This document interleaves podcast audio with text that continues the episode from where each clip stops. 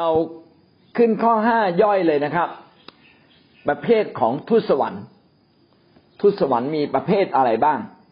เมื่อทูตสวรรค์กลุ่มหนึ่งได้ทำบาปแล้วก็ล้มลง ก็จะทำให้ทูตสวรรค์ได้มีสองประเภท ตอนแรกพระเจ้าสร้างทูตสวรรค์มาอย่างดีเลิศนะมีความสามารถยิ่งกว่ามนุษย์ เพราะว่าพระคัมภีร์เขียนว่าพระองค์สร้างทูตสวรรค์ให้ต่ำกว่าพระเจ้าเพียงหน่อยหนึ่ง ก็คืออพระเจ้าเนี่ยงดงามมีฤทธิ์เดชอย่างไรทูตสวรรค์ก็งดงามและมีฤทธิ์เดชใกล้เคียงกันนะแต่ว่าสู้กับเทียบกับพระเจ้าไม่ได้ ดังนั้นจึงมีทูตสวรรค์จำนวนหนึ่งรวบรวมกันนะครับ มีลูซิเฟอร์เป็นหัวหน้า แล้วก็พร้อมที่จะแตกหักจากพระเจ้า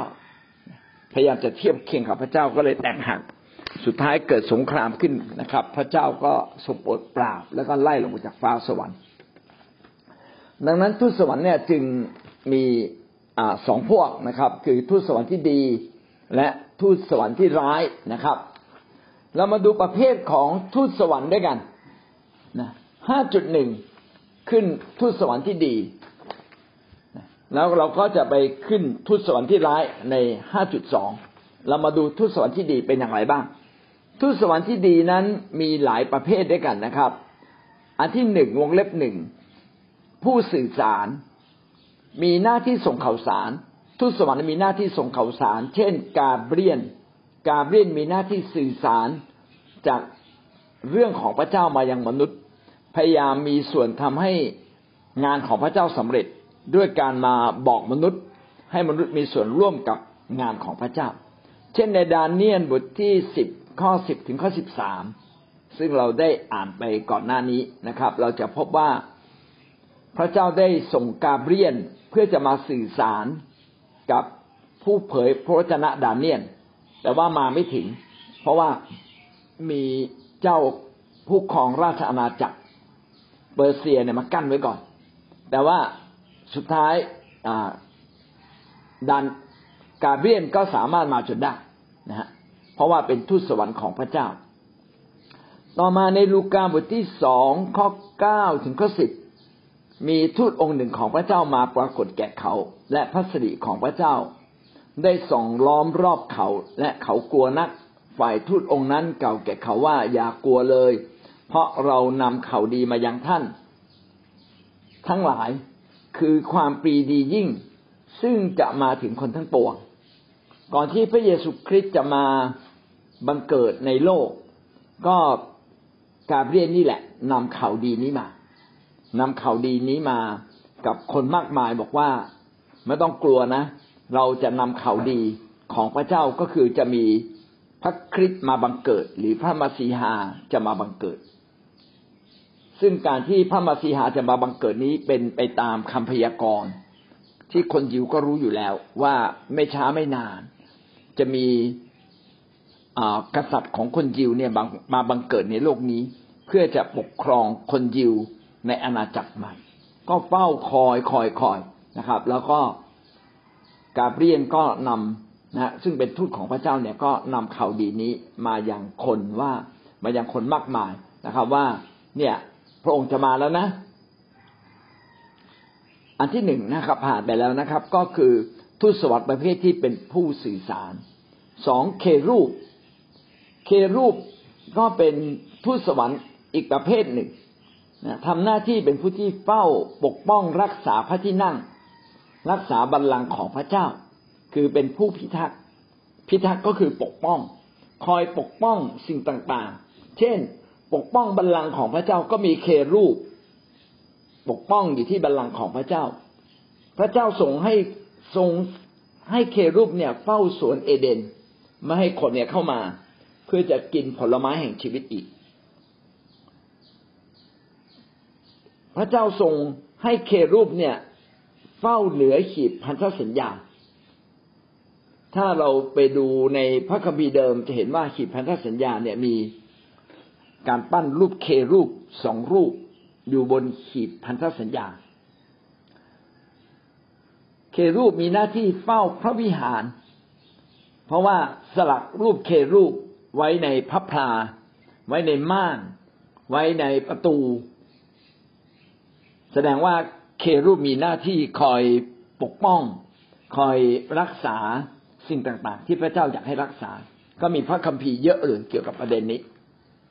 เช่น ในปฐมกาลบทที่สามข้อยี่สิบสี่สามข้อยี่สิบสี่พระองค์ทรงไล่ชายนั้นออกไปและทรงตั้งพวกเครูป ทางด้านทิศตะวันออกของสวนเอเดน และตั้งกระบี่เพลิงอันหนึ่งที่หมุนได้รอบทิศไว้เฝ้าทางที่จะเข้าไปสู่ต้นไม้แห่งชีวิตนั้น ก็ ตอนที่อาดัมเอวาเนี่ยถูกขับไล่ออกมาจากสวนเอเดน พระเจ้าก็ตั้งทูตสวรรค์ชื่อเครูปนะครับ ให้กั้นไว้เลย เป็นเป็นกระบี่เพลิง แล้วก็ทูตสวรรค์ก็อยู่ด้วย คือป้องกันไม่ให้ใครเข้ามาถึง ส่วนเอเดนของพระเจ้า แสดงว่าเครูปก็มีหน้าที่คอยปกปักพิทักษ์รักษาสองพงกษัตริย์บทที่สิบเก้าข้อสิบห้าเฮเซกิยาทรงอธิษฐานต่อเบื้องพระพักพระเจ้าว่าข้าแต่พระเยโฮวาพระเจ้าแห่งอิสราเอลผู้ทรงประทับเหนือเครูปพระองค์ทรงเป็นพระเจ้าแห่งบรรดาราชอาณาจักรของแผ่นดินโลก พระองค์แต่ผู้เดียวพระองค์ได้ทรงสร้างฟ้าสวรรค์และแผ่นดินโลก ประทับอยู่เหนือเครูป พระเจ้านั้นทรงอยู่เหนือเครูปอีกทีหนึ่งตะกี้เครูปเนี่ยอยู่เหนือขีดพันธสัญญา แต่ว่าพระเจ้าอยู่เหนือเครูปเหมือนกับว่าพระเจ้าเนี่ยขี่เครูปไว้ เครูปเนี่ยเป็นทูตสวรรค์ที่มีหน้าที่คอยคอยดูแลปกป้องพิทักษ์บัลลังก์ของพระเจ้า หรือพิทักษ์พระเจ้าอีกทีหนึ่งจริงๆล่ะพระเจ้าไม่ต้องให้ใครพิทักษ์ก็ได้ แต่ว่าก็ตั้งไว้เพื่อให้รู้สึกว่าพระองค์นั้นมีความสูงส่งมีความเด่นสง่าที่ต้องปกป้องไว้ เอเสเคียนบทที่สิบข้อหนึ่งถึงข้อยี่สิบสองเอเสเคียนบทที่สิบข้อหนึ่งถึงข้อยี่สิบสอง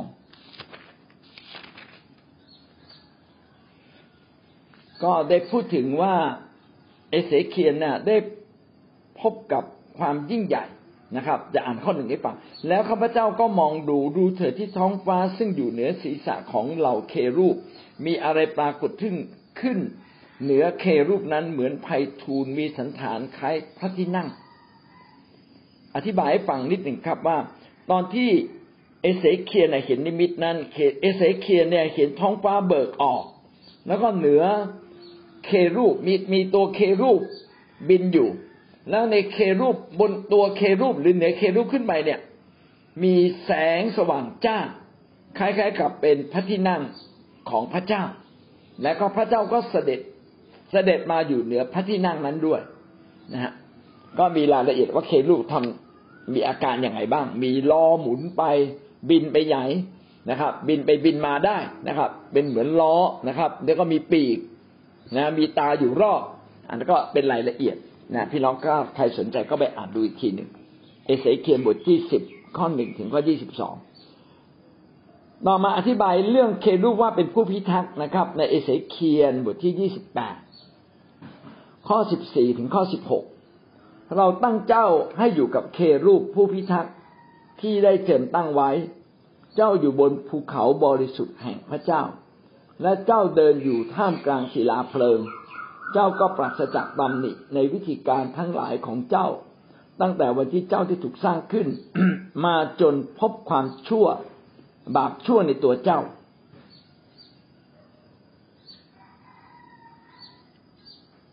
ในพระคัมภีร์ได้พูดถึงว่า พระเจ้าเนี่ย ตรงนี้พูดถึงสองส่วนนะส่วนแรกก็คือพูดถึงเครูปว่าพระเจ้าเนี่ยได้ตั้งเครูปเป็นผู้พิทักษ์นะครับ ให้อยู่บนภูเขาของพระเจ้าก็คืออยู่อยู่ท่ามกลางอยู่ร่วมกับพระเจ้านะครับ และเจ้าก็อยู่ท่ามกลางศิลาเพลิงไอ้คำว่าเจ้าอันหลังนี้ไม่ใช่เครูปละเจ้าอันเจ้าอันหลังเนี่ยหมายถึงทูตสวรรค์ที่เป็นลูซิเฟอร์ ซึ่งตอนหลังเนี่ยได้ทำบาปแล้วก็ถูกขับไล่ลงมา แต่ว่าในวรรคแรกก็ทำให้เราเห็นว่าพระเจ้าก็ตั้งเครูปนะครับ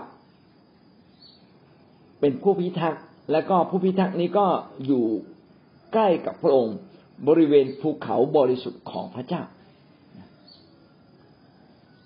และเจ้าเดินอยู่ท่ามกลางศิลาเพลิงเจ้าก็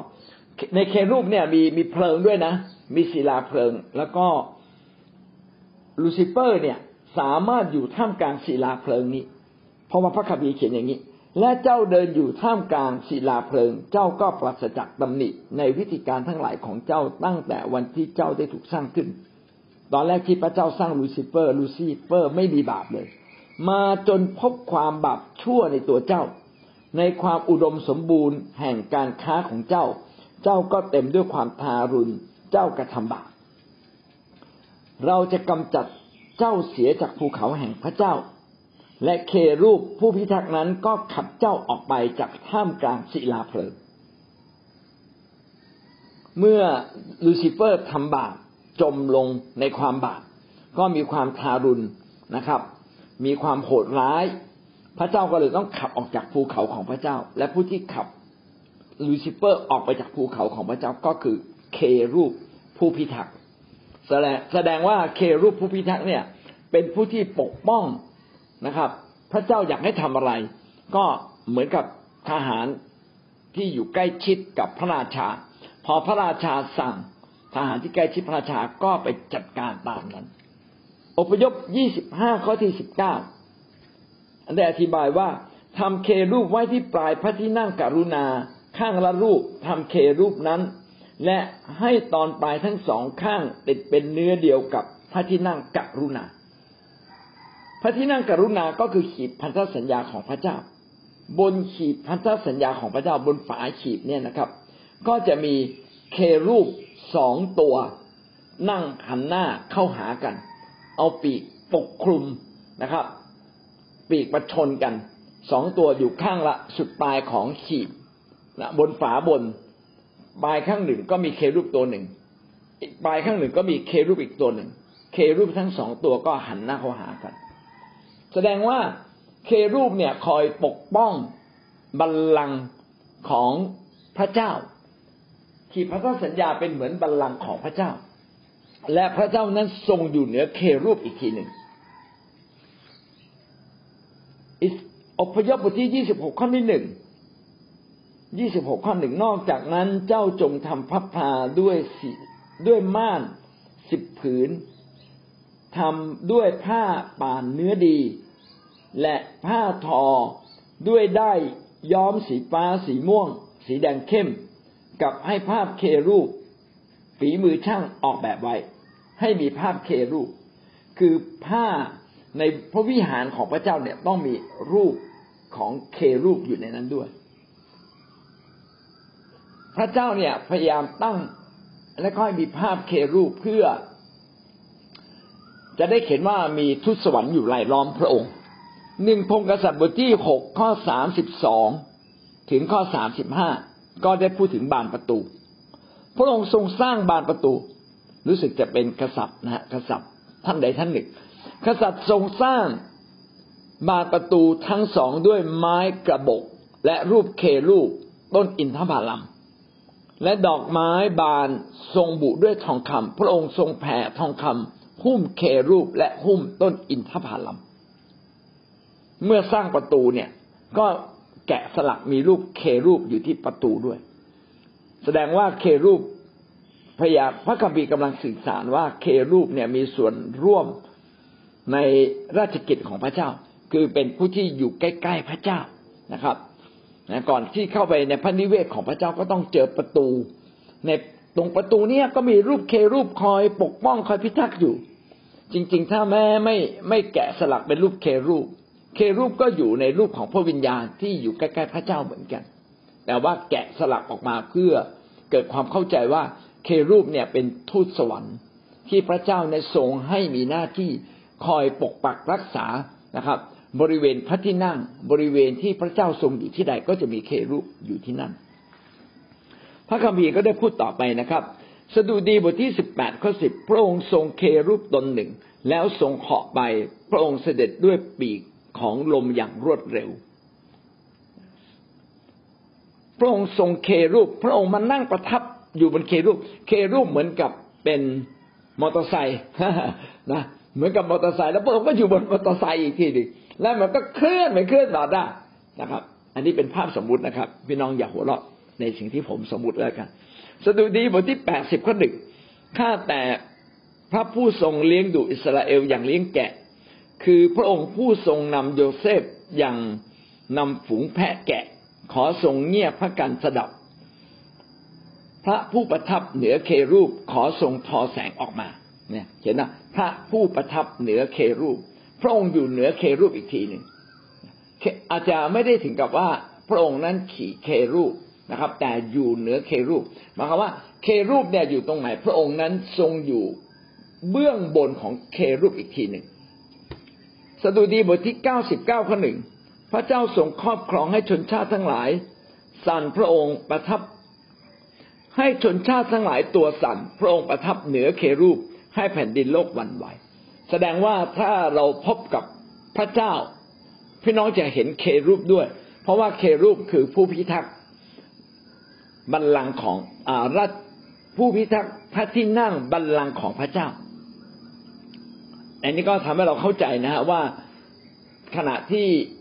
พระเจ้าพระบิดาอยู่ในสงสวรรค์ หรือพระองค์จะกระทำสิ่งใด จะอยู่ที่ใด เครูปก็ทรงอยู่ที่นั่นด้วย เอาละเราผ่านไปสองเรื่องแล้วนะครับ เรื่องที่หนึ่งคือทูตสวรรค์ที่ดีนั้นก็เป็นผู้สื่อสาร ทูตสวรรค์ที่ดีนั้นก็เป็นเครูปนะครับบางทีก็เรียกเครูปว่าเป็นสัตว์สวรรค์นะครับ ต่อมาอันที่สามเสราฟิม เสราฟิมก็เป็นทูตสวรรค์อีกประเภทหนึ่ง ที่พระเจ้านั้นทรงตั้งไว้เพื่อที่จะให้มีการนมัสการ มีการนมัสการพระเจ้า ส่วนใหญ่ก็จะเป็นมาพร้อมกับภาพภาพของการนมัสการพระเจ้าเซราฟิมมีหน้าที่นะครับชำระผู้รับใช้ของพระเจ้าให้บริสุทธิ์ เป็นที่ยอมรับของพระเจ้า อิสยาบทที่หกข้อสองเหนือพระองค์มีเสราฟิมยืนอยู่ แต่ละตนมีปีกหกปีก ทั้งสองปีกบังหน้าอีกสองปีกคุมเท้าและอีกสองปีกบินไปจะจะบอกว่าเป็นอะไรเนี่ย บอกไม่ถูกนะ ก็เป็นเหมือนกับสิ่งมีชีวิตชนิดหนึ่งที่มีปีกหกปีกเขาก็เรียกไม่ถูกนะเขาก็เลยเรียกว่าเป็นสัตว์กันแล้วกันนะเป็นสัตว์ทูตสวรรค์ทูตสวรรค์แบบหน้าตา มีลักษณะเหมือนสัตว์ที่มันเคลื่อนตัวได้เสราฟิมก็เคลื่อนตัวได้ใช่ไหมฮะนะจริงๆอะกาเบียนก็เคลื่อนตัวได้ แต่ว่ากาเบียนเนี่ยหน้าตาเหมือนคน ขณะที่เสราฟิมกับเครูปเนี่ยหน้าตาไม่เหมือนคน อิสยาบทที่หกข้อหกแล้วตนหนึ่งในเสราฟิมบินมาหาข้าพเจ้า ในมือมีฐานเพลิง ซึ่งเขาเอาคีมคีบมาจากแท่นบูชา อันนี้พูดถึงอิสยา อิสยาก็บอกว่า ตนเองเนี่ยได้เห็นมีเสรฟิมตนหนึ่งบินมา บินมาหาอิสยา แล้วก็เอาฐานเพลิงที่มาจากแท่นบูชาของพระเจ้านะแล้วก็มามาแตะต้องอิสยา อิสยาก็เลยมีชีวิตบริสุทธิ์ขึ้นมา เซราฟิมก็เป็นผู้รับใช้ของพระเจ้าที่พระเจ้าจะให้ทำสิ่งใดสิ่งหนึ่งแต่ว่าหน้าที่หลักก็คือการที่ จะได้นมัสการพระเจ้านะอันที่สามแล้วนะครับ สิ่งที่สี่อัครทูตาธิบดีอัครทูตาธิบดีบางบางพักในบางคำก็เขียนว่าอัครเทวทูตาธิบดี เทวะก็คือเทพนะเป็นทูตสวรรค์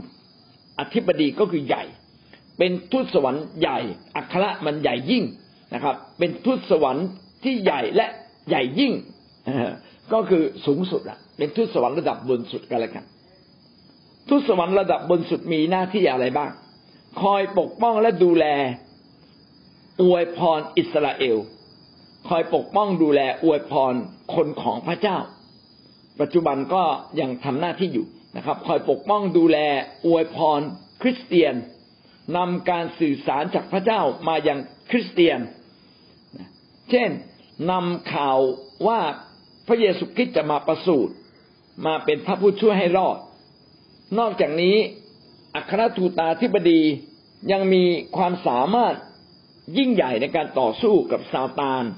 และก็พวกพวกทุตสวรรค์ชั่ว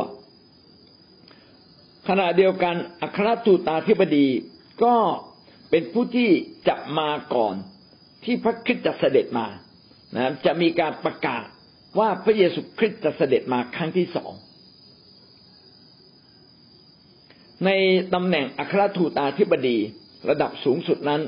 เท่าที่ในพระคัมภีร์ได้เขียนไว้ก็มีสองท่าน ก็คือมิคาเอลกับกาเบรียน ซึ่งเราได้พูดไปแล้วว่ากาเบรียนก็เป็นผู้ที่สื่อสารมิคาเอลเนี่ยเป็นเหมือนนักรบนะครับ ยูดาข้อเก้ากล่าวว่า ฝ่ายอัครเทวทูตาธิบดีมีเพิ่มคำหนึ่งลงไปนะครับคำว่าเทวะ หมายถึงเป็นทูตสวรรค์ เป็นวิญญาณฝ่ายเป็นวิญญาณที่เป็นทูตสวรรค์ฝ่ายอัครเทวทูตาธิบดี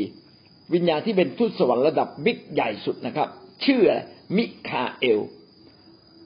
เขียนว่าเวลาเรียกท่านมิคาเอลเนี่ยก็มีตำแหน่งไว้ข้างหน้าด้วย อัครเทวาทูตา เทวทูตาธิบดีมิคาเอล โอ้ชื่อยาวดีเลยนะครับ แต่ถ้าเราพูดสั้นๆก็คือ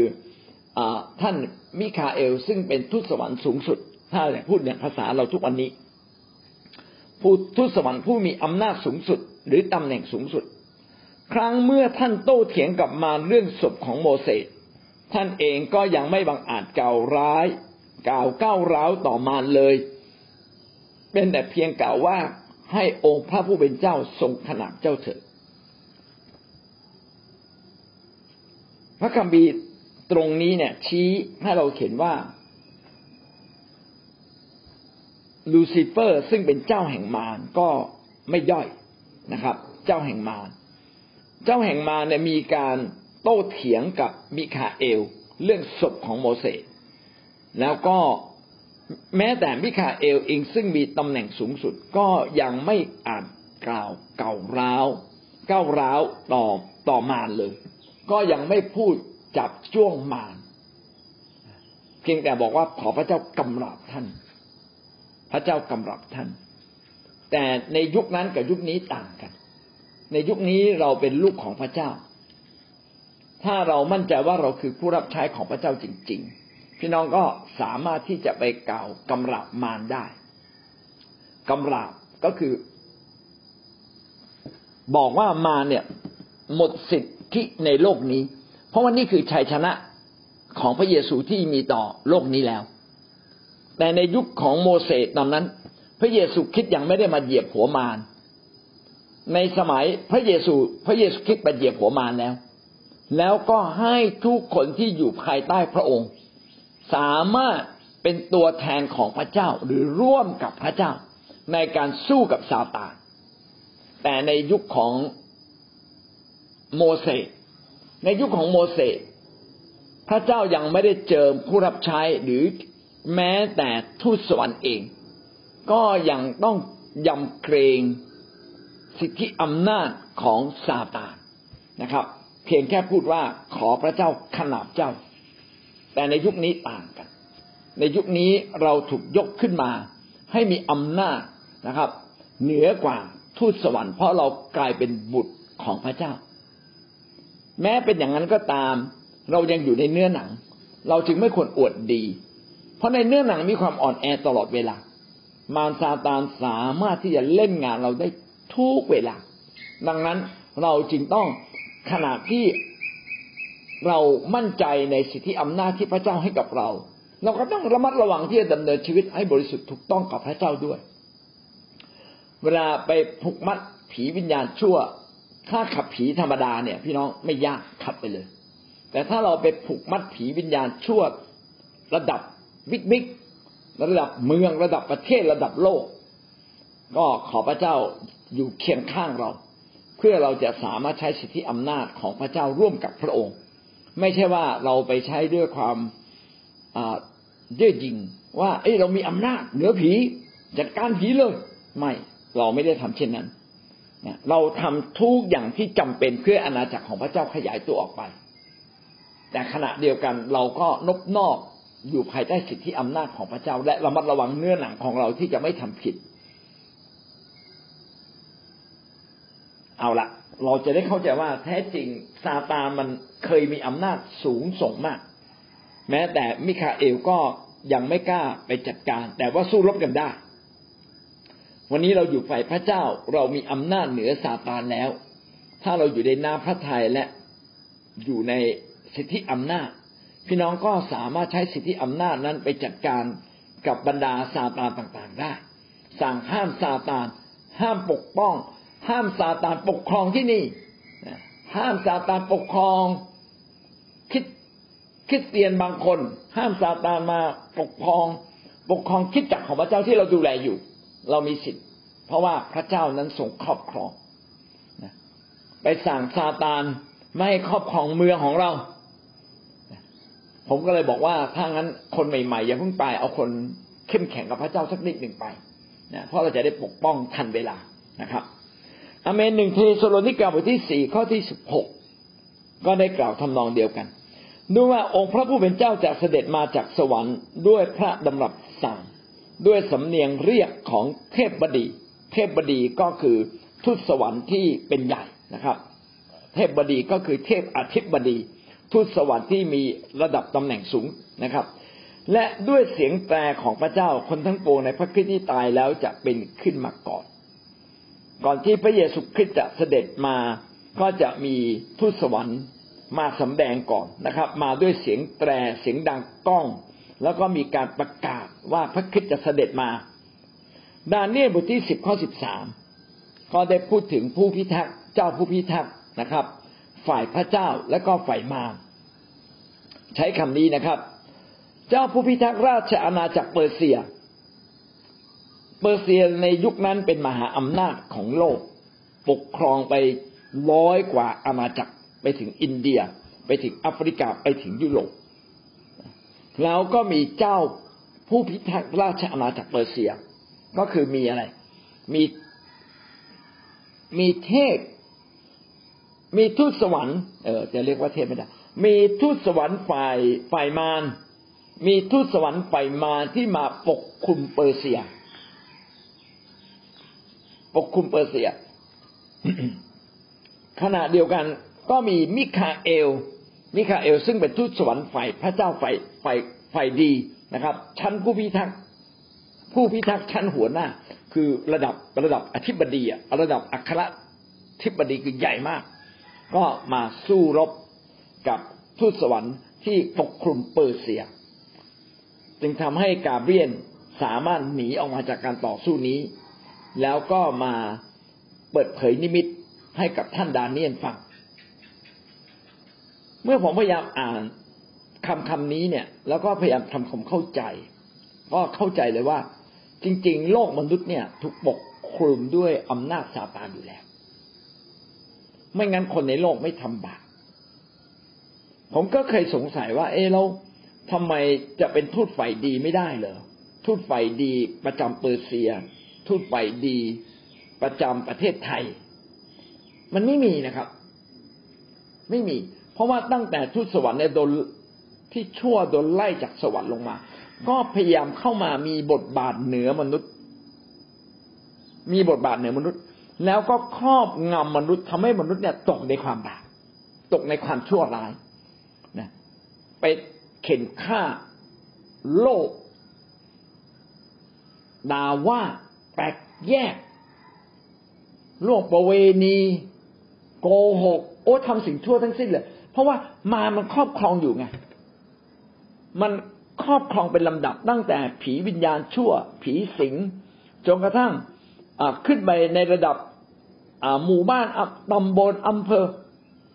คล้าย ๆ กับแบบนี้นะครับ ที่ผมก็พยายาม อธิบายให้เกิดความเข้าใจว่า สิทธิอำนาจของมารเนี่ย มันมีลำดับชั้นตั้งแต่เล็ก ๆ จนกระทั่งยิ่งใหญ่ ยิ่งใหญ่ก็คือครองประเทศไง แล้วก็ครองอาณาจักรอันยิ่งใหญ่ระดับมหามหาอำนาจ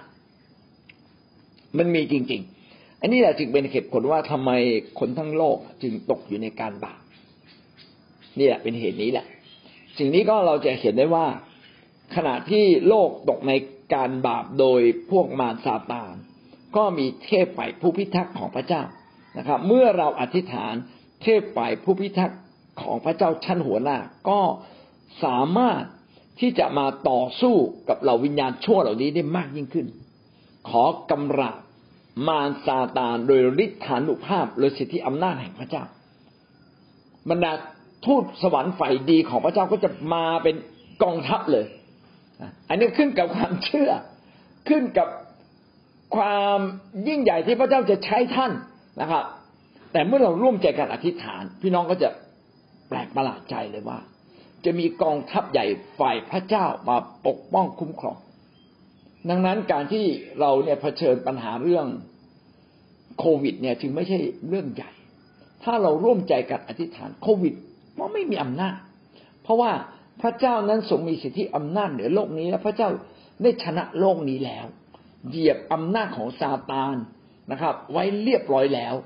รอเพียงแต่เวลาที่จะจัดการกับซาตานให้ทิ้งลงในบึงไฟ นรกอย่างแท้จริงในโอกาสข้างหน้า เท่านั้นเอง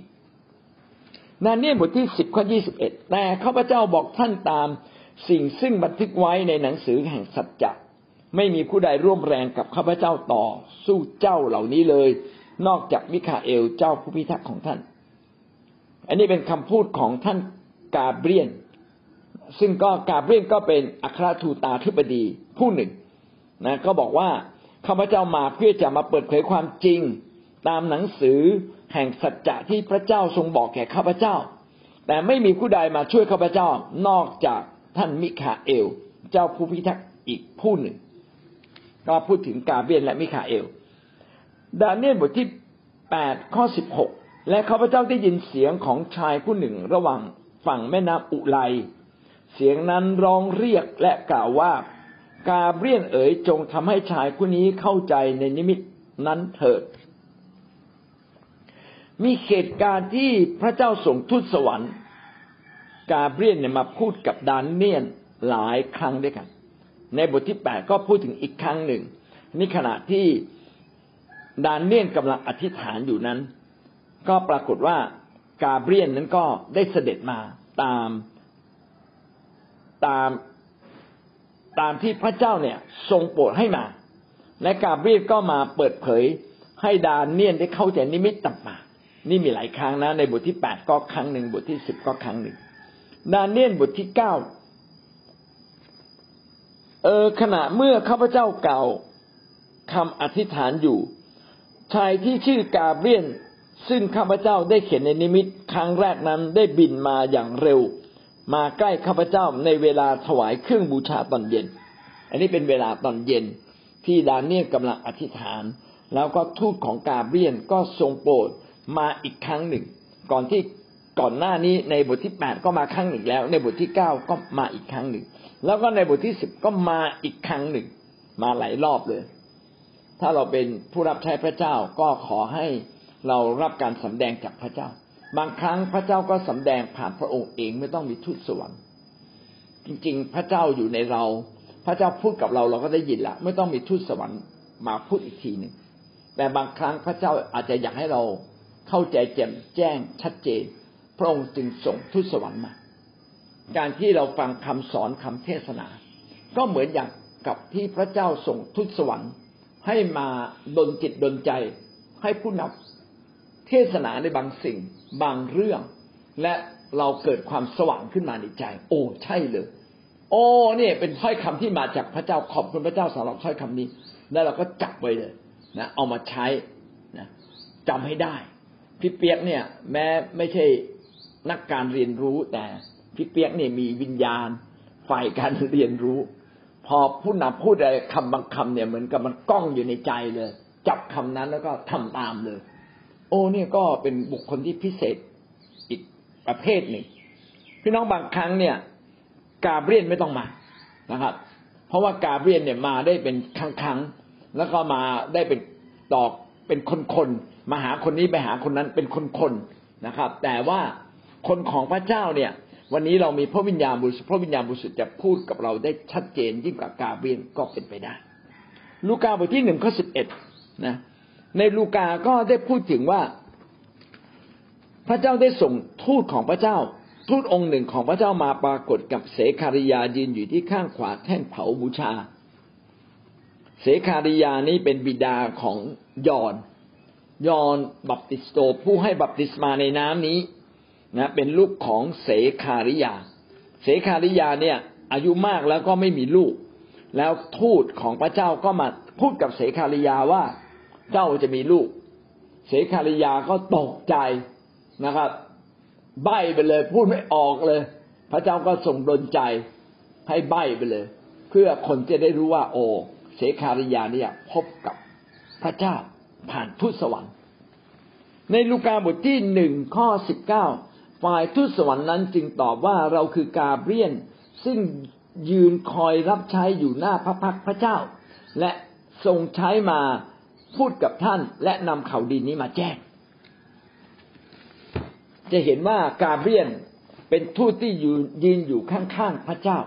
พระเจ้าใช้ไปแจ้งข่าวอะไรกาเบรียนก็ก็ไปนะครับ ลูกาบทที่หนึ่งข้อสิบเก้าเป็นการพูดว่าพระคริสต์จะมาบังเกิดในโลกนี้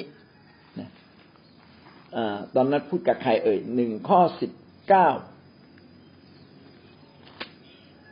ก็มาพูดกับเสขาริยานี่แหละนะครับ ว่าพระคิดจะมาบังเกิดนะครับ ฝ่ายทูตสวรรค์จึงตอบว่าเราคือกาเบรียนนะเสขาริยาตกใจนะครับ ว่าเอ๊ะใครมานะอ่าฮาเลลูยาก็กาเบรียนก็บอกว่าเราเองนี่แหละ มาจากพระเจ้านะครับ ลูกาบทที่หนึ่งข้อยี่สิบหกถึงข้อสามสิบแปดลูกาบทที่หนึ่งข้อยี่สิบหกถึงสามสิบแปดพูดกับใครเอ่ย ออกมาทำนายเรื่องกำเนิดพระเยซูนะครับ ข้อที่สิบหกกล่าวว่าเมื่อถึงเดือนที่หกพระเจ้าทรงใช้ทูตสวรรค์กาเบรียนนั้น มายังเมืองหนึ่งในแคว้นกาลิลี ชื่อนาซาเรตแล้วก็กาเบรียนก็ได้มาพูดกับนางมารีนะครับ ซึ่งตอนนั้นยังไม่ได้แต่งงานและอยู่ร่วมกับโยเซฟเป็นแค่คู่มั่นเฉย และทูตสวรรค์นี้ก็ได้มาพูดกับนางมารีว่านางมารีเนี่ยเป็นที่โปรดปรานของพระเจ้านางมารีจะเป็นลูก อาจจะมีลูกชื่อซึ่งซึ่งจะเป็นใหญ่นะเป็นบุตรของพระเจ้านะเป็นต้น ก็จะเห็นว่าในยุคแรกๆของพระคัมภีร์ก่อนที่พระเยซูคริสต์จะมาบังเกิด และประทานพระวิญญาณกับเรา บทบาทของทูตสวรรค์เนี่ยค่อนข้างเยอะ แต่ถ้าเราดูไปเรื่อยๆ ในกิจการเนี่ยนะครับ ซึ่งเป็นช่วงที่พระวิญญาณบริสุทธิ์ได้ทรงสถิตอยู่กับผู้รับใช้ของพระเจ้าแล้วทูตสวรรค์ก็มีบทบาท ค่อยๆ น้อยลงน้อยลง แต่ก็ยังมีบทบาท เช่นนำผู้รับใช้พระเจ้าที่ติดอยู่ในคุก เช่น เปโตรออกจากคุก อย่างเงี้ยเป็นต้น วิวรณ์บทที่สิบสองข้อที่เจ็ดขณะนั้นเกิดสงครามขึ้นในสวรรค์มิคาเอล เทพบริวารของท่านได้ต่อสู้ กับพญานาคและพญานาคกับบริวารของมันก็ต่อสู้ด้วย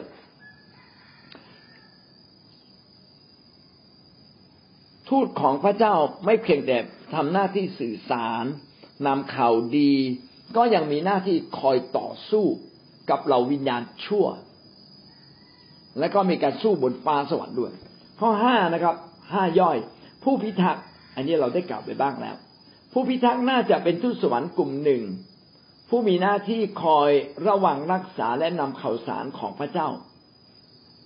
ไม่รู้แน่ว่าเป็นทูตสวรรค์อีกประเภทหนึ่งที่พระเจ้าแยกไว้เพื่อทำหน้าที่พิเศษหรือเปล่า แต่มีการใช้คำว่า ผู้พิทักษ์ เช่นในดาเนียลบทที่สี่ข้อสิบสามในนิมิตที่ผุดขึ้นในศีรษะของเรา เมื่อเราอยู่บนที่นอนดูเถิดเราได้เห็นผู้พิทักษ์องค์บริสุทธิ์ลงมาจากฟ้าสวรรค์ มีกล่าวถึงคำว่าผู้พิทักษ์ หลายครั้ง ซึ่งผู้พิทักษ์นี้บางครั้งก็เป็นแบบเครูปผู้พิทักษ์หรืออาจจะเป็นผู้พิทักษ์ที่เป็นทูตสวรรค์ที่ลงมาจากสวรรค์ลงมาพิทักษ์บางสิ่งบางอย่างที่พระเจ้าทรงมอบหมายให้ ข้อหกนะครับ บุตรของพระเจ้า เป็นคำเรียกแทนคำว่าทูตสวรรค์ก็มี หรือใช้คำว่าเทพบุตรก็มีนะครับ โยบบทที่หนึ่งข้อหกกล่าวว่าอยู่มาวันหนึ่ง เมื่อเทพบุตรทั้งหลายมารายงานตัวต่อพระเจ้าซาตานได้มาในหมู่เขาด้วย เทพบุตรก็คือบรรดาทูตสวรรค์นะครับ ซึ่งบางครั้งก็เรียกว่าเทพบุตรก็คือบุตรของพระเจ้านั่นเอง แสดงว่าคำว่าบุตรของพระเจ้าก็หมายถึงทูตสวรรค์ด้วย โยบบทที่สามสิบแปดข้อเจ็ดในเมื่อดาวรุ่งแท้ซองสารเสริญและบรรดาบุตรพระเจ้าได้โคร้องด้วยความชื่นบาน บุตรของพระเจ้าก็คือบรรดาทูตสวรรค์นั่นเอง พระเจ้าสร้างมนุษย์ มนุษย์ก็เป็นบุตรของของพระเจ้าได้ ทูตสวรรค์พระเจ้าสร้างไว้ ทูตสวรรค์ก็สามารถเป็นบุตรของของพระเจ้าได้ เป็นคำสื่อสารว่ามาจากพระเจ้านั่นเอง ส่วนโยบบทที่หนึ่งข้อยี่สิบเอ็ดอ่านแล้วก็ไม่น่าจะใช่นะครับเพราะพี่น้องก็คิดทิ้งไปก่อน เอาละวันนี้จบเพียงแค่นี้ เราได้คำว่าทูตสวรรค์ดี ทูตสวรรค์ดีนี่มีมีบทบาทหลายอย่าง เป็นผู้สื่อสารนะเป็นเครูปที่คอยปกปักพระที่นั่งของพระเจ้า คอยปกป้องคอยเฝ้าประตูพระนิเวศ อยู่เหนือขีดพันธสัญญาของพระเจ้า หรือเสลาฟิมนะซึ่งทำหน้าที่การนมัสการบินไปบินมาอัครทูตาธิบดี ก็มีสองชื่อนะครับ คือมิคาเอลกับกาเบรียน ซึ่งเป็นทูตสวรรค์ฝ่ายพระเจ้า ที่พระเจ้าทรงใช้ให้มาสื่อสารบ้าง ให้มาทำงานสำคัญสำคัญบ้าง ต่อมาก็มีชื่อคำว่าผู้พิทักษ์แล้วก็บุตรของพระเจ้าหรือเทพบุตร ก็เป็นคำเดียวกับคำว่าทูตสวรรค์ เอาละวันนี้เราจบเพียงแค่นี้ ครับพี่น้องได้เรียนรู้เรื่องทูตสวรรค์แล้วนะมีความนึกคิดตั้งแต่ต้นพี่น้องจะเห็นว่า ทูตสวรรค์นั้นมีสองแบบ มีทูตสวรรค์ฝ่ายดี และทูตสวรรค์ฝ่ายชั่วทูตสวรรค์ฝ่ายดีเนี่ย ก็ยังมีถึงหกประเภท เป็นอย่างน้อยที่เขียนไว้ในที่นี้นะ เช่นทูตสวรรค์ที่ทำหน้าที่สื่อสาร ก็ทำหน้าที่เป็นผู้พิทักษ์ทำหน้าที่นมัสการทำหน้าที่ในการต่อสู้ทำหน้าที่อย่างอื่นๆหลายอย่างครับ สวรรค์มีหลายประเภท แล้วก็มีลำดับชั้นลำดับชั้นสูงสุดเขาเรียกว่าอัครทูตาธิบดีอยากมีความเข้าใจมีความรู้สึกว่าทูตสวรรค์ชีวิตเราเนี่ย เราจะเห็นว่ามีทูตสวรรค์ในยามที่เราขับขัน เหมือนกับมีบางคนเนี่ย มีบางสิ่งบางอย่างมาช่วยเราจริง ๆ มันเป็นอย่างนี้นะครับว่าชีวิตเราเนี่ยมีมีพระวิญญาณบริสุทธิ์สถิตอยู่กับเราแล้ว ประจำอยู่ในชีวิตของเราเลย ติดอยู่กับเรา แล้วก็พระวิญญาณบริสุทธิ์อยู่กับทุกคนที่เชื่อในพระองค์ แต่เมื่อมีเหตุร้ายหรือมีเหตุการณ์อะไรบางอย่าง พระองค์ก็จะส่งทูตสวรรค์มาช่วยเราเป็นพิเศษ เช่น ขณะที่รถจะชนทูตสวรรค์ก็คอยปัดรถนั้นออกไปนะพี่น้องก็จะสังเกตว่าบางบางครั้งเนี่ย มันเหลือเชื่อที่เรารอดมาได้ อันนี้ก็เป็นบทบาทของทูตสวรรค์ที่พระวิญญาณบริสุทธิ์เนี่ยสั่งให้มาช่วยเราทูตสวรรค์เราในแต่ละคนเนี่ยเขาเรียกว่ามีมีประจำแต่ไม่ได้ประจำตัวอยู่ตลอดเวลา ไม่เหมือนพระวิญญาณบริสุทธิ์ที่อยู่ประจำตัวเราทุกวินาที ตลอดเวลาคืออยู่เป็นหนึ่งเดียวกันกับเรา แล้วก็เมื่อเราจากโลกนี้ พระวิญญาณบริสุทธิ์นี้ก็พาเราไปฟ้าสวรรค์เลยคือไม่เคยทอดทิ้งจับ จับมันก็จับมือเราอยู่ตลอดเวลากอดตัวเราไว้อยู่ตลอดเวลา นี่คือ นี่คือพระวิญญาณบริสุทธิ์ ส่วนทูตสวรรค์นี่มาเป็นครั้งครั้งมาเป็นครั้งครั้งเราเราจึงอยากให้เรามั่นใจทั้งสองอย่างว่า ไม่เพียงแต่ทูตสวรรค์ช่วยเรา แต่พระวิญญาณบริสุทธิ์เนี่ยที่เรามองไม่เห็นอยู่กับเราด้วยจึงเราจะต้องเรียนรู้เรื่องชีวิตภายใน ว่าขอให้เราเนี่ยรู้จักกับพระวิญญาณ คือรู้จักกับพระเจ้ามากขึ้น พี่น้องไม่ต้องมาเรียนรู้ ที่จะรู้จักกับทูตสวรรค์ เพราะถ้าท่านเรียนรู้รู้จักทูตสวรรค์พี่น้องก็สุดท้าย อาจจะหลงละเลงไปไหว้รูปเคารพแทน ซึ่งไม่ใช่จุดประสงค์ของพระเจ้า จุดประสงค์ของพระเจ้าอยากให้เราได้แนบสนิทสนิทสนม ใกล้ชิดและรู้จักกับองค์พระเจ้า ซึ่งก็คือทูตซึ่งก็คือพระวิญญาณบริสุทธิ์ที่อยู่กับเรา ไม่ใช่ทูตสวรรค์นะครับ ทูตสวรรค์เป็นผู้ช่วยเท่านั้นเอง แล้วก็ทูตสวรรค์ก็มีหลายแบบนะครับ ก็มีมิคาเอล มีกาเบียนซึ่งเป็นทูตสวรรค์ใหญ่ แล้วก็ทั้งมิคาเอลก็เป็นนักรบ กาเบียนก็เป็นนักรบนะครับ ก็เป็นนักรบหมดแหละ แต่ว่าหน้าที่หลักของกาเบียนคือสื่อสาร หน้าที่หลักของมิคาเอลก็คือเป็นนักรบ แล้วก็ยังมีทูตสวรรค์อีกเยอะแยะหมดเลย ทูตสวรรค์ผู้พิทักษ์ ทูตสวรรค์เครูป ทูตสวรรค์เสลาฟิมซึ่งอยู่ในฟ้าสวรรค์จริง ๆ และทูตสวรรค์ที่วิ่งมาหาเราในบางครั้งบางคราว ที่พระเจ้าทรงอนุญาต ให้ทูตสวรรค์เหล่านี้มาปกป้องเราเหนืออื่นใดนะครับ ก็อยากให้เราไปรักทูตสวรรค์หรือนับถือทูตสวรรค์ เพราะเขาคนเหล่านั้นก็เป็นสิ่งที่ถูกทรงสร้าง เป็นผู้ที่ถูกทรงสร้างเหมือนอย่างเราที่ถูกทรงสร้าง ดังนั้นจิตใจของเราทั้งสิ้น ชีวิตของเราทั้งสิ้นจึงต้องเป็นการถวายและยกย่องพระเจ้าให้สูงสุด ถ้าเราไปยกย่องผิด เหมือนอย่างมนุษย์เราในโลกเนี้ยเขาก็ไปยกย่องผิด ไปยกย่องพวกทูตสวรรค์ชั่วมากมายที่อยู่ในโลกนี้ เอ๊ะทำไมไม่นับถือทูตสวรรค์ดี เพราะว่าทูตสวรรค์ดีเนี่ยไม่ได้ครอบครองโลกนี้นะครับอยู่ในฟ้าสวรรค์แต่ทูตสวรรค์ชั่วเนี่ย มีอำนาจครอบครองโลกนี้หลังจากมันตกจากสวรรค์แล้ว ดังนั้นบรรดามนุษย์ทั้งสิ้นที่ ไหว้รูปเคารพทั้งหลายทั้งปวงเนี่ยเขาจึงไปบูชาบรรดาทูตสวรรค์ซึ่งเป็นเครือข่ายของซาตานนะไม่ใช่เครือข่ายของพระเจ้า ใครก็ตามที่ไปไหว้รูปเคารพผิดหมดเลยนะครับ คือไปไหว้แค่ทูตสวรรค์ไงแต่วันนี้พระเจ้าได้สำแดงสิ่งนี้กับเราแล้วทำให้เราเข้าใจว่าแท้จริงแล้วพระเจ้ายิ่งใหญ่กว่า จึงอยากให้เราคาดหวังในพระเจ้าไม่เพียงแต่คาดหวังในทูตสวรรค์ ซึ่งเป็นผู้รับใช้ของพระองค์ที่ส่งมาช่วยเราเป็นครั้งครั้งอาเมนครับหวังว่าจะเกิดความเข้าใจ ถ้าเราไม่ได้ลงลึกกับพระเจ้าบ่อยครั้งอะ เราเผยพระชนะตามความรู้สึกของเรา ซึ่งอาจจะไม่ได้มาจากพระวิญญาณ อันนี้ต้องสนใจนะ เพราะว่าหลายครั้งเนี่ย เราอนุญาตให้มีการเผยพระวจนะ เช่นในแคร์ หรือแม้แต่ในกลุ่มของเรา ไม่ใช่ทุกคนเผยพระวจนะตามที่พระวิญญาณทรงโปรดให้พูดนะครับ เรามักจะใส่ข้อความของเราเองลงไป หรือบางทีพระวิญญาณไม่ได้พูดแต่เราพูดเองก็มี แต่เนื้อหาสำคัญอยู่ตรงนี้ครับ เราต้องพูดเป็นพระวจนะของพระเจ้า ไม่ใช่ไปพูดเอง ไม่ใช่ไม่ใช่ไปพูดตามความรู้สึกของเราเอง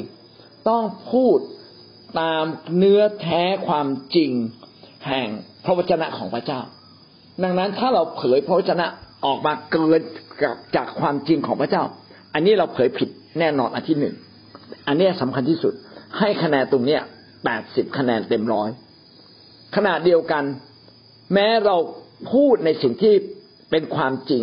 สิ่งเหล่านั้นไม่ใช่เวลาที่พระวิญญาณให้พูดในเวลานั้นก็ได้ ก็ได้นะครับ เพราะเราพูดเอง ไม่ใช่เป็นการเผยพระวจนะจริง ๆ การเผยพระวจนะจริง ๆ จึงต้องเป็นเรื่องที่เราลึกกับพระวิญญาณของพระเจ้า และฟังเสียงพระเจ้าว่า พระเจ้าพูดอะไร และเราควรพูดแค่ไหน นี่แหละคือการเผยพระวจนะ ทีนี้ที่พวกเราอธิษฐานเนี่ยนะครับ บางทีเนี่ย ไม่ใช่เป็นการเผยพระวจนะ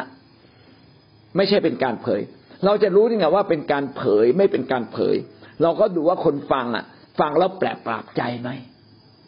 ถ้าคนฟังแล้วไม่แปลกปราบใจ แสดงว่าไม่ได้มาจากพระเจ้า แต่ถ้าคนฟังแล้วแปลกปราบใจ แสดงว่ามาจากพระเจ้า ผมจึงแนะนำอย่างนี้ว่าถ้าเวลาเราเผยพระวจนะอย่าเผยยาว เผยให้สั้นกระชับใกล้เคียงที่สุดกับสิ่งที่พระเจ้าดลจิตดลใจตัวเราในการเผยนะครับ การเผยพระวจนะนี่ไม่เกี่ยวกับทุตสวรรค์แล้ว นะครับ เกี่ยวกับพระวิญญาณของพระเจ้าดีมากที่ป้าสายถามประเด็นนี้นะครับ เมื่อเราอธิษฐานพี่น้องสามารถฟังเสียงพระวิญญาณไป พระวิญญาณดนใจเรื่องไหน พี่น้องก็อธิษฐานทีละเรื่อง พระวิญญาณจะร่วมกับเราในการอธิษฐานด้วย ไม่ใช่เป็นการเผยพระวจนะแล้ว ถ้าพระวิญญาณร่วมกับเราในการอธิษฐาน พี่น้องก็จะแปลกประหลาดใจว่าคำอธิษฐานเหล่านั้น รู้สึกมันมีพลังมาก มันจะเป็นที่แตะต้องทั้งตัวเราและคนอื่นนะครับ แต่ตรงนี้เนี่ย ผมก็ไม่ได้เรียกร้องว่าพี่น้องต้องเป๊ะร้อยเปอร์เซ็นอยากให้เป็นการฝึกไปเรื่อยๆนะ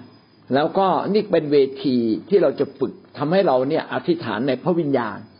อธิษฐานโดยการฟังเสียงของพระเจ้า ขณะเดียวกันก็สามารถที่จะเผยพระวจนะ เผยพระวจนะตามเสียงที่พระเจ้าดลใจเราอยู่ข้างใน ถ้าไม่มีสิ่งเหล่านี้เลย พี่น้องก็ไปเผย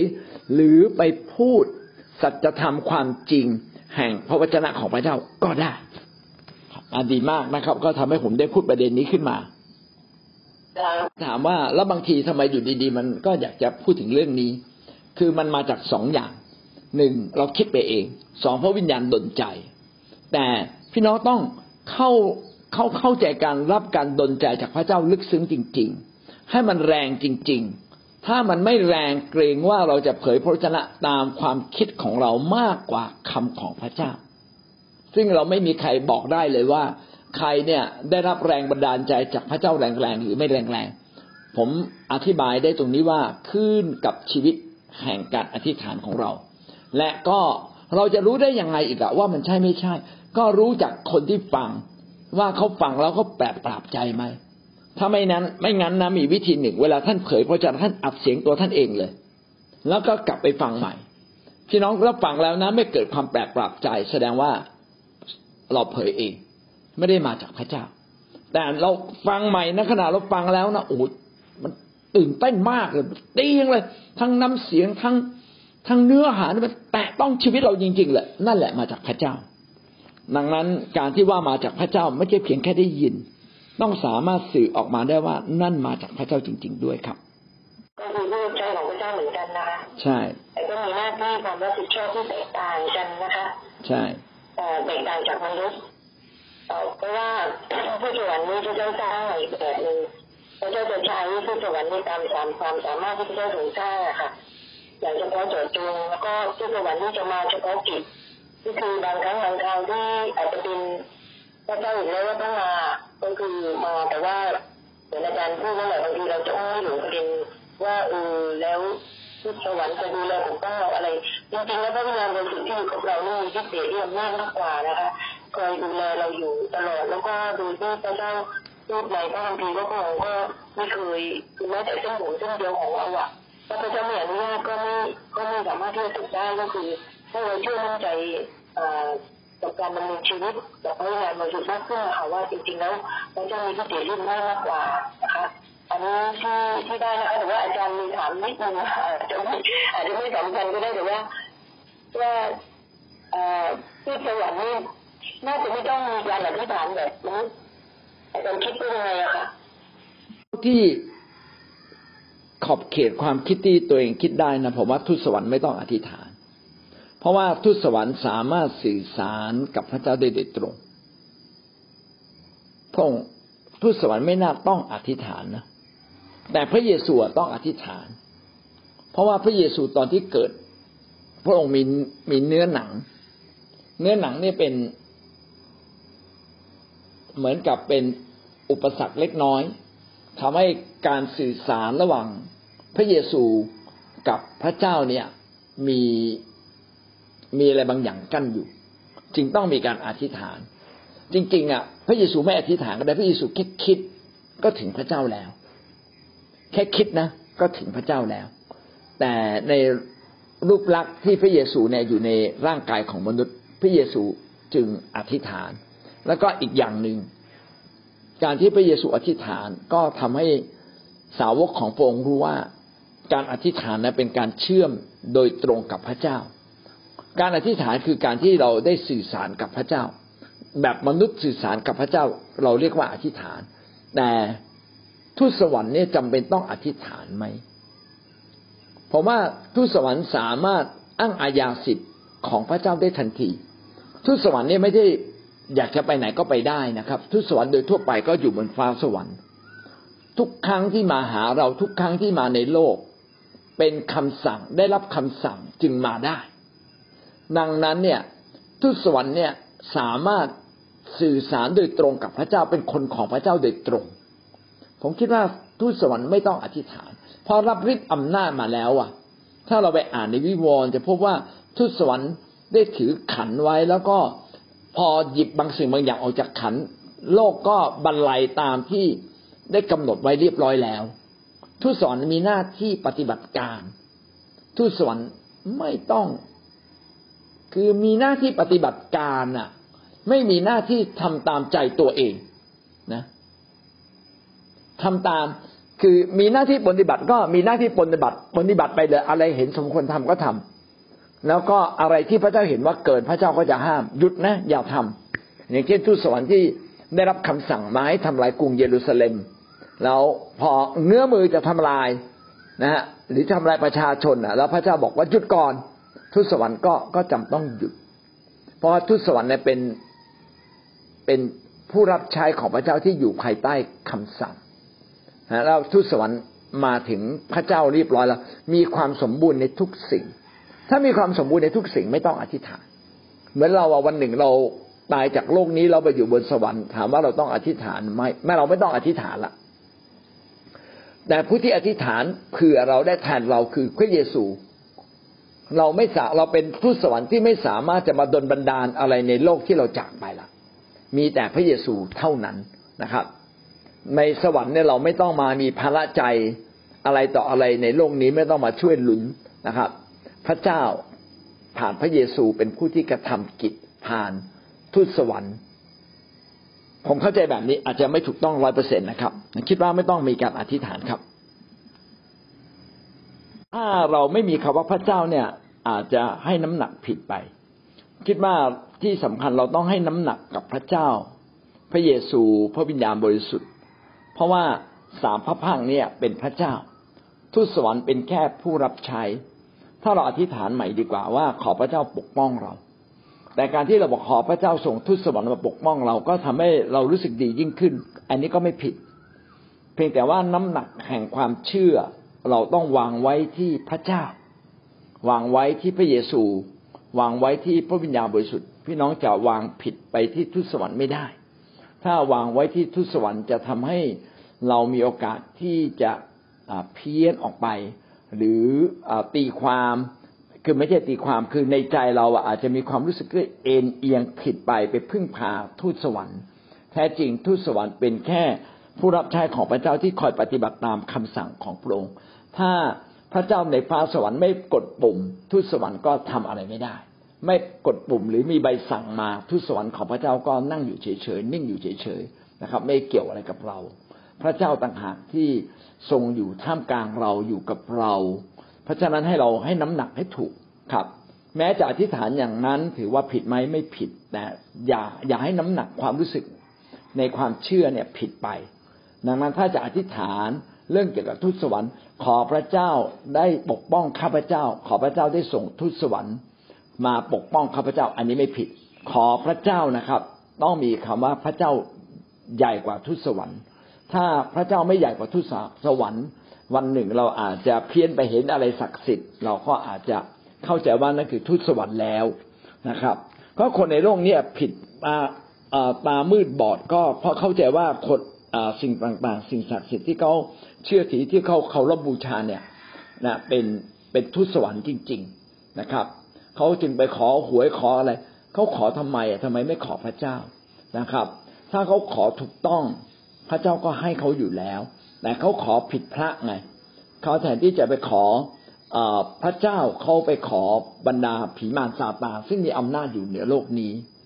แล้วถ้าหากว่าเราบอกว่าเอาผมไหว้รูปเนี้ยไหว้ทุตสวรรค์มันจะไหว้ไม่ถึงนะครับ ไหว้ไม่ถึงทุตสวรรค์เพราะว่าผีมันจะมาก่อน เพราะว่าผีมันมันรับอำนาจการครอบครองโลกนี้ หลังจากมันตกจากสวรรค์ลงมาแล้ว มันก็รับอำนาจแห่งการปกครองโลกนี้นะครับ แทรกแซงการปกครองของพระเจ้าไปเรียบร้อยแล้ว คือโลกนี้ถูกยึดไว้โดยบรรดาวิญญาณชั่วและทูตสวรรค์ชั่วแล้วนั้นการที่เราจะไปไหว้วิญญาณดีมันไหว้ไม่ได้ถึงหรอกนะขนาดพระเจ้ายังไม่ไหว้เลย พระเจ้ายังไม่บูชา พระเจ้าถึงง่ายกว่าทูตสวรรค์อีกนะครับ ดังนั้นก็ถูกมารหลอกไปหมดเลยนะคนที่กราบไหว้อะไรทั้งทั้งหลายทั้งปวงถูกมารหลอกไปหมดเลย นึกว่านึกว่าเป็นเทพเจ้าที่ดีในฟ้าสวรรค์ไม่ใช่นะครับกลับกลายเป็นถูกมารหลอกไปทำในสิ่งที่เลวร้าย ก็มีเยอะแยะหมด ก็ให้เรากลับมาหาพระเจ้าแท้นะครับ ก็นะครับทำไมเราเราไม่กราบไหว้บูชา ทูตสวรรค์ที่ดีครับ